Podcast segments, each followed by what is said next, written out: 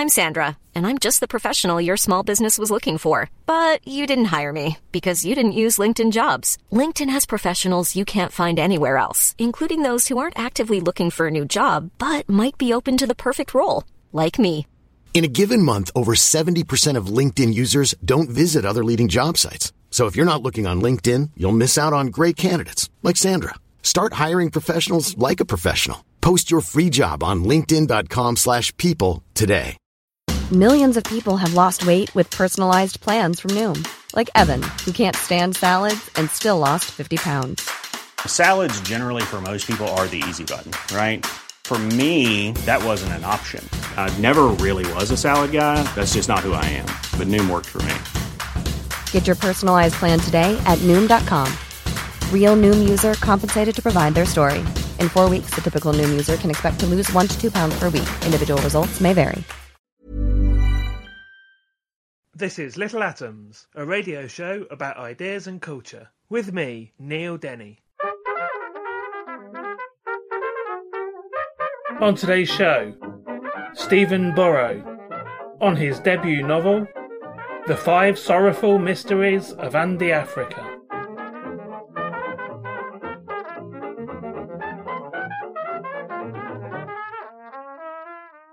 Stephen Buoro was born in Nigeria and has an MA in creative writing from the University of East Anglia, as well as a first class degree in mathematics, and is recipient of the Booker Prize Foundation Scholarship. He was awarded second place in the 2020 Deborah Rogers Foundation Writers Award and is currently studying for a fully funded PhD in creative and critical writing at UEA. His first novel, The Five Sorrowful Mysteries of Andy Africa, is what we're going to talk about today. Stephen, welcome to Little Atoms. Oh, thank you for having me. First of all, tell us how you would describe the novel. Okay, so the novel, The Five Sorrowful Mysteries of Andy Africa, is um, a common of age um, story set in present day Nigeria. So it's about Andy Aziza, a smart and funny 15 year old Nigerian boy who is uh, obsessed with blondes, whiteness, um, the West, and who his true father is. He's also ashamed of his uneducated mother, a photographer. And so um, these feelings of obsession and shame become intensified when Andy's life is suddenly destabilized by communal violence. So tell us how the how the novel came to be. How did it come about? Yes, so um, I think the novel I can trace I mean the beginning of the novel to one evening in June 2018. I was uh, sitting in the living room, living room of my house, and when this powerful voice just comes to me, um, the voice is full of so much urgency. It was full of so much urgency, um, shame, guilt, um, the desire to confess, and all. And yeah, and it was just so visceral. And and then I just had to pick up my phone. I had a BlackBerry phone then that I used for writing, so I just picked up the phone and and I began writing and writing and writing. And then after writing, so I read, I mean, the bit I'd written on my phone, and and it was like the most powerful, uh, incisive, and even a eviscerating piece of writing I had uh, composed up to that time in my life. And uh, and that's that passage that, that I wrote then has become the opening of my novel. So yeah. And tell us something about the structure of the novel as well. The the five mysteries of the title is the way that the um the the, the book is sort of split into five sections.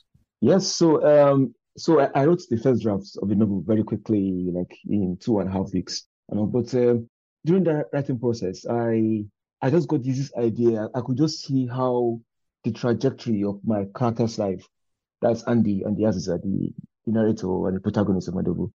I could just see how his life was just mirroring, strongly mirroring, mirroring the, I mean, this, this prayer, the five sorrowful mysteries. The, and that's the prayer I grew up saying um, in, church in Nigeria. Uh, I also say at home. So it's a prayer of the rosary that uh, reflects on the final moment of Jesus Christ. And yeah, his, uh, his scourging, crucifixion, his death, and all that. So, so I could just see how and his life, I mean, strongly mirrors and that trajectory.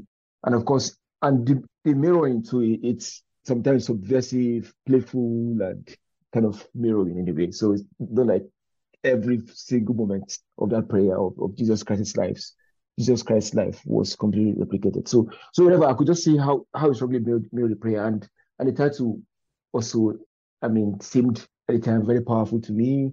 Yeah, and and and it, it seemed to also reflect the book in many ways, in many interesting ways, even though slightly slightly also ironic, ironically too, because the book is also um, playful, hilarious, and all that. I, I think, and uh, satiric too in, in what it does, uh, with, with style, voice, and we just the, the narrative in general. So, um, so I decided to use that title, yeah, for my book. And you already alluded to this, but tell us something more about Andy's mother and their rather troubled relationship. Yeah, Andy's mother is, uh, I mean, just this wonderful person who, I mean, is so gifted. She's so creative. She's a photographer and uh, and all that. And and but still, I mean, she's she's struggling and like she's she's failed. I mean, so many things about her life. It's just all about like a key word about her life is just failure. So many things about her life. You know, um, I mean, she's she's been through. I mean, so much uh, abuse from from of course her different husbands, from different men, and I mean, just carrying that carrying that. I mean, that sorrow, that cross, whatever that the Andy too gets to like inherit too in a way. The suffering and all. So whatever, and, and so she's this wonderful person. And and in terms of her relationship uh, with Andy, she's um, like this very African Nigerian also woman who stimulates the sense of guilt that Andy feels by his departures from from um, from his roots, right? I mean, by I mean, from his desires, desiring whiteness, desiring otherness, and all. I mean, all of these desires, this this way, all things fell to him that he just found that way he found himself immersed in already anyway from birth and all that. So she has this pivotal place she she plays in Andy's life. Um, yeah, so I and, and, I really love her character. I mean, because she's, she's, she's this very strong woman who was the best for her son and who, who loves him to bits despite all his failings too, and despite and that love, for example, comes in um, is demonstrated by her, her attempt to protect him from many things. For example, by refusing to divulge the identity of Andy's father, and, and which also uh, creates much more so much conflict in her relationship with her son. And so the relationship, between him, uh, her and Andy, the relationship is so so complicated and so many dimensions to it. And he, she's somebody who he hugely adores, hugely respects, and hugely loves, but doesn't want to be and hugely hates because or hugely feels ashamed of because of her failures and how her condition, her situation has, uh, yeah, has made her who she is. And uh, yeah. And Andy also has a relationship with another family member who is his brother, his ostensibly elder brother, but a brother that he never met because he died at birth before Andy was born. Yes. Um, so, I mean, he's, and before Andy was born, I think two years before Andy was born, his mother lost a child. I mean, I mean, through stillbirth, right? Yeah, she, she so um, it's, it's stillborn, stillborn baby, you know, and um, yeah, and of course, Andy. So so Andy decides to, I mean, to give a name to to this person who he has never who he has never met and uh, who he feels he is in some way, and yeah, and Andy calls his brother, yeah, calls him Ydna, uh, like the verse of Andy, right? Um, so Ydna is just this wonderful character. I mean, there's so many ways I can I can talk about this, and I can talk about it from the point of view of emotion, like how Andy is, how Ydna represents that the loneliness he feels as a, as a young boy, and and how that amplifies the angst you you already already feels by situation and all as somebody who's just coming of age. And I can also see Ydna too as um, that African self who Andy rejects, who Andy doesn't want because that because the self has nothing nothing impressive about it in the sense that uh, I mean the self seems failed and all. Like I mean he feels like his community is failed, his country is failed, and, and all that. And so the African self that he rejects, the African self who is supposed to love uh, Fatima, he his classmate and who, who is also uh, who, who also fancies him. Anyway, so um, so uh, Eden represents this this different aspect to Andy's life and, and Andy's personality, and in many ways, actually, Ydna is, is can also be seen as Andy's alter ego because um, I mean, Andy sees himself as a superhero, and and this, the narrative also plays with that motif and all that, and the, aspect of, of Andy being a superhero and all that, and our all the superheroes as having these alter egos, these different aspects of themselves who they are, who they're in conflict with and who perhaps they want to be but they don't want to be at the same time. And they, yeah, and, and, and it's so rich. And so Andy, Andy animates or reanimates this this step brother throughout the throughout the narrative, and and and Edna plays a very important role because Edna helps to helps Andy to unravel himself to uh, identify and uh, explore this aspect of himself that he cannot there he wouldn't he wouldn't normally be able to see except through that perspective, that point of view of Ida. And uh, yeah, and I really love Ida. I really love their conversations. And it's very funny and of course very heartbreaking at the same time. You mentioned Fatima, the the girl that, you know, by rights should be the the person that he goes on to marry. But um but he has this he has this extreme obsession, self-described obsession with ostensibly unobtainable blonde women, blonde Western women, um, which is a sort of extreme version of all the characters in the books or or his friends' obsession with Western culture and its values. Tell us something about about that idea. Uh, you mean in terms of Andy's obsession with the West, or okay, you mean about Fatima? Yeah, I mean how, more more yeah, how yeah. more how like his yeah. just his sort of obsession with blondes is okay, sort of representative of of sort of modern Nigeria's relationship with Western culture itself. Exactly, exactly. Um, I mean, Andy is, uh, in a way, you can see Andy as this post-colonial product who is just caught like in these huge narratives and meta narratives about uh, the complicated re- relationship between Africa and the West, and of course, and and the whole legacy of colonialism and uh, and post-colonialism and all. Um, for example, I mean, he like I think in the novel, Andy sees himself as like, oh, like these desires he he, he feels like that these are desires that uh, they were already installed in him, like as if as though they were pieces of software, as they, they had already been installed in him in him from the moment of birth and all, and uh, and like he has no no other choice but to, I mean, to carry out the I mean desire this desire, so I mean to to bear the burden of the desires anyway. Um, so Andy Andy is just causing all this stuff and the I mean the huge inundation of Western culture in Nigeria, in Africa in, in general. Um, I mean, and the way like his situation is so complicated, so like failed, like his community is failed. Almost everything is crumbling in terms of the economy of Nigeria. I mean, is it the infrastructure? Is it, I mean, I mean, poverty and, and all that. And and so and and of course, and, and when you begin to add other the impact of the inundation of Western culture, the, the Hollywood movies he watches, I mean, when he watches the news and sees life in the West and all that. So and we get to see why, I mean, his, his desire for otherness, for whiteness, his xenocentrism. I mean, becomes so inflamed and and and that is just all he wants to pursue. I mean, in the end, I mean, I just I mean, the blonde girl, the blonde British girl he falls in love with. She just symbolizes, I mean, this allure of the West and and all this uh, kind of very problematic, problematic uh, narrative, whatever the West has really fed them, fed them off. That oh, like we aren't good enough, and uh, and yeah, and the West, the Western sense of beauty or sense and definition for of beauty, standards of beauty, wherever wherever these are, are, are what we Nigerians or Africans are supposed to be desiring, and that that's what we should crave and all.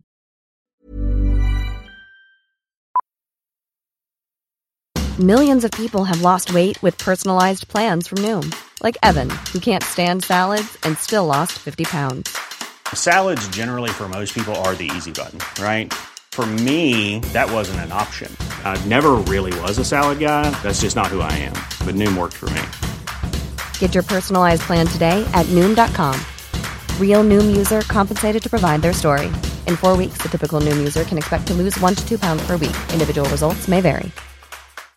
One size fits all seems like a good idea for clothes until you try them on. Same goes for healthcare. That's why United Healthcare offers flexible, budget friendly coverage for medical, vision, dental, and more. Learn more at uh1.com.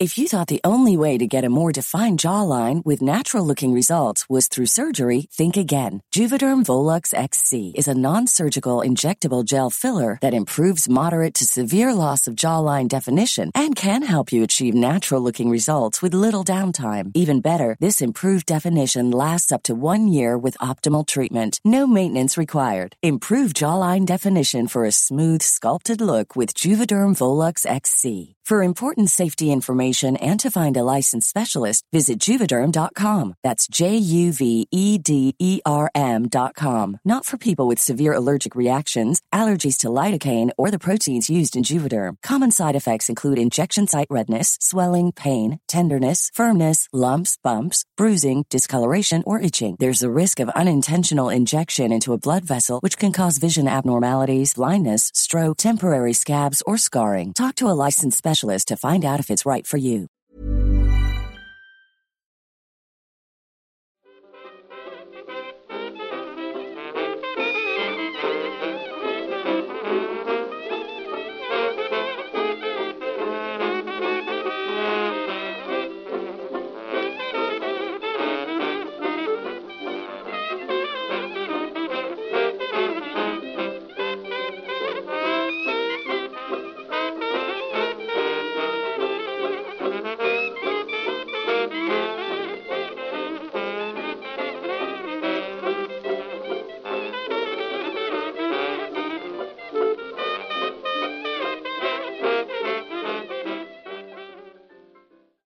You're listening to Little Atoms. I'm Neil Denny. Today I'm talking to Stephen Buoro. We're talking about his novel, The Five Sorrowful Mysteries of Andy Africa. And Stephen, something else that Andy is obsessed with, which he presumably gets from yourself, is maths.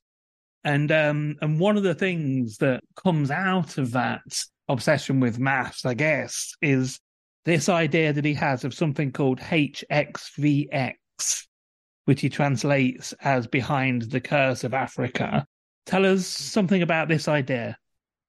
Yes, um, like I mean, growing up, of course, and I mean, growing up in a very religious country, religious home, and and then you, hear about, you learn about Yahweh and why HWH and all. I mean, the name of God, the name, the name of God and all, right? Yeah, in Judaism and uh, yeah, and the Old Testament and all. And yeah, so so I'm going to put, put a pin on that. Um, so I mean, Andy and and the difficult situations he finds himself in and all, like as I, I keep stressing the failure. I'm, and see when I say failure, I'm, I'm sure it sounds it might sound very abstract to to to listeners and all, but but I mean, like Nigeria, for example, my country is so filled in so so many ways, and I mean, you, it's so staggering. Like it's actually after the concept of hyper objects. I think the concept developed by I think I can't remember the philosopher now that, I mean, systems that are hugely, so hugely complicated. They are so beyond our minds. Our minds can't comprehend them. For example, systems like infinity, uh, the, the size of our universe, for example. And I think, I mean, this impact of colonialism, colonialism, post-colonialism, and all, and yeah, um, and their, their legacies, I, I think they, they're absolute hyper objects too, in, in a sense, in many ways. I mean, there's these so huge things that that have so so many huge consequences. You know, for example, my name is Stephen Buoro just because, yeah, I'm a, a priest. Tried to name me Stephen because I was born on the feast of one saint here from from from the west, right? I know, and so all this kind of stuff. So like, it means that it defined our lives, you know, and uh, yeah, in terms of the failure of, of Nigeria, um, when the country is so failed in so many ways, I don't want to get into all that.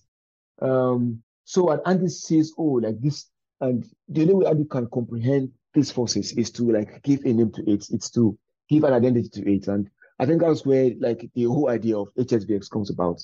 I mean, yeah, and the course of Africa. And with, with that uh, framework, he's able to sum, subsume, I mean, colonialism, um, I mean, kleptocracy, the, the, I mean, slavery, all this kind of, all these heavy, heavy, heavy, heavy issues that have befallen, I mean, my continent, my country and all that. And and so he's able to give a name to all the, to all these elements and uh, um, yeah and, and so and again coming to the the motif of um, I mean a superhero narrative which the book is in a way um, so we see how Andy is like a continual conflict. And he through um, the idea of HSVX and is able to like be in direct conflict with with this super force and because Andy calls HSVX a super force because of Africa a super force so when is in this direct conflict with Superforce, and he like I don't know, he tries to battle HSVX to to destroy HSVX, and uh, yeah, and, and that is what the narrative is like, yeah, in a sense.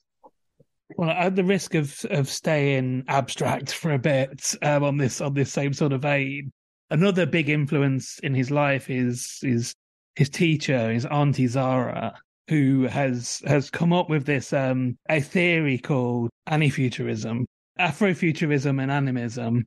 And this itself is is based, I guess, on a real life a real life theory of um, quantum animism. Tell us something about who Zara is, first of all, because she's a, a, wonderful character. Um, and then we can perhaps talk a little bit about the theory that she comes up with. Yeah. Um, so, and so Zara is uh, Andy's uh, master and uh, and she's also a family friend, right? She's a, a good friend of Andy's mother. Um, yeah, so and I think you asked me a question about, about Mars. I think I digressed. I'm good. I digressed. That's digressing from I mean from questions, right? Um, but Mars plays yeah, Mars plays a huge role in my life, and uh, I mean I, I loved Mars. I studied mathematics, and uh, and I felt it has, has a great uh, great use and impact in this novel because Andy uses mathematics to unravel himself, his his situation, his country, and his continent in many many ways. Anyway, so, so that is um, this interesting character. I really love Zara. I mean, she's fun, she's playful. She's just this, this person who helps Andy on his on his journey of self-discovery. Uh, she presents the counter narratives, many counter narratives to, to Andy's Western Western influence narratives wherever Andy has about, I mean, for example, his desires for whiteness and all that, and uh, what is his about, about Nigeria, about Africa in general. So, so she presents these counter narratives, and she she she creates this movement, right? This movement that uh, uh, that tries to uh, one a movement that that brings together animism and futurism, animism and Afrofuturism, and yeah, so and she calls it Anifuturism. So Anifuturism all about uh, I mean this wonderful theory that uh, and movement because because it, it's like a kind of religious movement and a social movement at the same time. So that uh, that's a movement that uh, reflects on Africa's let me speak about Africa in general now. Uh, in Africa's, meaning of Africa, but many African societies, huge uh, legacy, wonderful legacy in animism and all, and uh, ancestral worship and all that. And and she also brings about the aspect of um, Afrofuturism and like reclaiming the future that many African, many black black communities, like I mean, have been denied by history. And so, like, she's trying to re- redefine and reclaim the past of um, the glorious past of, of Africa and our own Africans diaspora and all that, and and, and the future too. I mean, for the continent and the because and most times and this and this sounds so ho- hopeless about the country that oh the country has no direction, there's no hope and all. And but Zara presents this counter narrative and and tries to secure attempts to secure a past, a glorious past, lost the legacies of colonialism and all that. And yeah, and and and a wonderful future also for the continent. Yeah, the novel is set in the main in the northern Nigerian town of Kontagora. Tell us something about that place, what it's like. Yeah, I mean, it's a wonderful place. I mean, I'm saying wonderful, right? I mean, I'll put quotes to wonderful. Yeah, and yeah, like like a Nigerian town, right? Anyway, so it's, it's, a, it's a nice. I mean, that was the town I grew up in. Yeah, um, my family moved to to Kontagora in uh, in 1998, December 1998, and yeah, and, and so I, I spent most of I I went to school there and all that, and uh, so it's this town. I mean, it's it's around like um maybe two 200 to to, to 300,000 people, up to 300,000 people, yeah, in in the town, and uh, I mean by British standards, I mean that's like a big city and all, but whatever. So a town in Nigeria. Um, so it's yeah, and um, I mean, I can talk about the town in terms of its geography. So it's in northern Nigeria, uh, demography. I mean, they are, so it's around like 70, 80%. I will even say 80%, or maybe say 80%, so 70 to 80% uh, Muslim, right? And uh, around, yeah, around like 20% or so, 20%, 27%, whatever, Christians. Uh, so, and uh, so it, uh, it's just like a, like an archetypal, like uh, northern Nigerian town, right? Um, I mean, with more Muslims and where, where Christians are like minorities there. And and and Northern Nigeria, I mean, it's a part of the country that's of my country that's hardly written about. I mean, in terms of um, literary works that are published here in the West, right? Um, yeah, and so like it's so when I write in this book, I, I was just, it's actually a huge privilege to be able to write about I mean about this wonderful region, Northern Nigeria, and I mean because they have a very wonderful, distinct culture, they have wonderful food. Yeah, but of course, but it's and again, it's a Nigerian town and, and it has many problems, many issues that, that, that, Nigeria, many Nigerian places, towns, cities, and all, I mean, experience. For example, I there usually, there are usually of course, religious tensions and, uh, Um, I mean, of course, I mean the huge misogyny and patriarchy in Nigeria anyway, so it's it's all just reflected everywhere. But perhaps north, it's even slightly even worse. I mean, like for example, women can't you can't women can can't dress. I mean, you can't wear like perhaps like fitting trousers, right? Like tight pieces of trousers, wherever. I mean, you be or you can't. I mean, so I mean, so Islam is very strong there, and and you don't. I and uh, I mean, people can't you, you can't just drink anyhow. I think you can only drink. I mean, in terms of drinking alcohol, like in just a part of this of the of the town and all, like close to the, the barracks and all. So whatever, it's just this wonderful town that presents a great uh, setting for my novel, and uh, yeah, and I really hope to see more uh, books set in northern Nigeria. I, I think because because Nigeria again, uh, uh, Nigeria is is this country that the colonialism has forced. I mean, Nigeria is Nigeria is like three, four, five nations, like all like forced to be to, to be one, yeah, to be one nation and to develop like a, a, a national identity and all that. And uh, and so Northern Nigeria is, is also this very amazing, interesting place place because most of our most of the writers from my country uh, are from the south, from the southern part of the country. I'm also from the south, but as I said, I grew up in the north. Yeah, so I look forward to seeing more books from from the region. So to finish it off, can I get you to read us a bit? Okay. so I'm going to read from my debut novel, The Five Sorrowful Mysteries of Andy Africa. So I'm reading from um, the first chapter. Dear white people, I love white girls, especially blondes. Blondes who wear their hair in ponytails and once a week in pigtails. Is this a fetish? I don't know. I'm just pretty sure I'll marry a white girl, a blonde. Do I think black girls are ugly? Of course not. That would mean mama is ugly. And I'm not gonna take that shit from anybody. In fact, I haven't seen a blonde before because this is Africa and there are minus 0.001 blondes here. Still, I love blondes. Each strand of hair like a long, sweet sun. Hair like ripples of water chasing each other. I swear I can see my face reflected clearly on each strand. I go to bed hungry most nights. I sleep on my dead mat in our dead living room with dead electricity. And with my last energies, I reach into my shorts and think about blondes. And peace flows down my heart to my stomach and down to my feet. And I'm filled.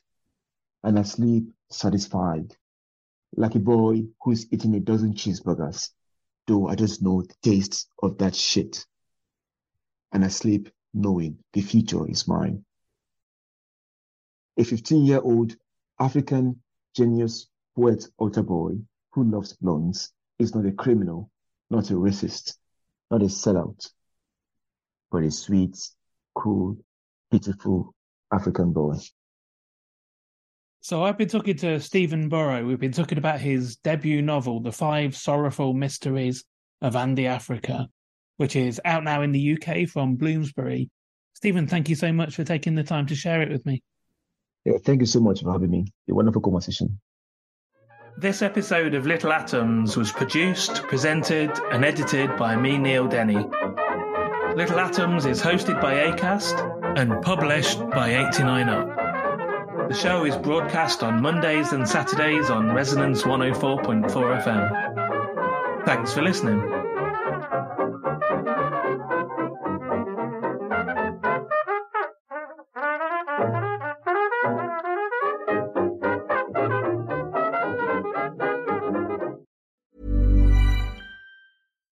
When we're on a budget, we still deserve nice things. Quince is a place to scoop up stunning high-end goods for 50 to 80% less than similar brands. They have buttery soft cashmere sweaters starting at $50, luxurious Italian leather bags, and so much more. Plus, Quince only works with factories that use safe, ethical, and responsible manufacturing. Get the high-end goods you'll love without the high price tag with Quince. Go to quince.com/style for free shipping and 365-day returns.